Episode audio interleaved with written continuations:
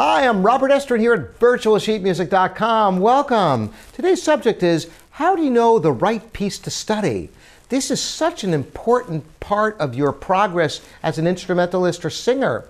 And for teachers, knowing what repertoire to give students progressively is vital for success of the students. Well, how do you know? The fact of the matter is, you must progress methodically so that any piece you study shouldn't take an inordinate amount of time to learn. Now, of course, a more advanced student has the maturity to work on a piece that is of great length that could take weeks or even months to master. On the more elementary levels, however, it's important not to spend more than a couple of weeks, two, three weeks on a piece before it's mastered. Because here's the thing some teachers will give their students pieces that might take half a year to learn. In that same amount of time, another teacher might give a student a dozen pieces to learn, and by the time they learn the 12th piece, they're on the level of that piece that they are, the other student has been struggling with for half a year.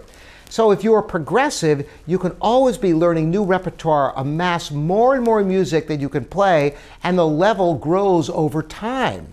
Now, this is not an exact science. I have had some students sometimes who really were itching to play a piece far above them, and I tell them outright, well, you know, I think that you could do this piece, but you would have to practice more than you've ever practiced before because this is above anything you've done before. And if you have a commitment to really go for it, I will give you that opportunity to try, but you have to promise that you're going to give that level of, of practice. And I've had students rise to the occasion and take their whole level of technique and raise it up to a level that might have been six months beyond them, but they did it in one fell swoop with just total commitment and dedication to practice.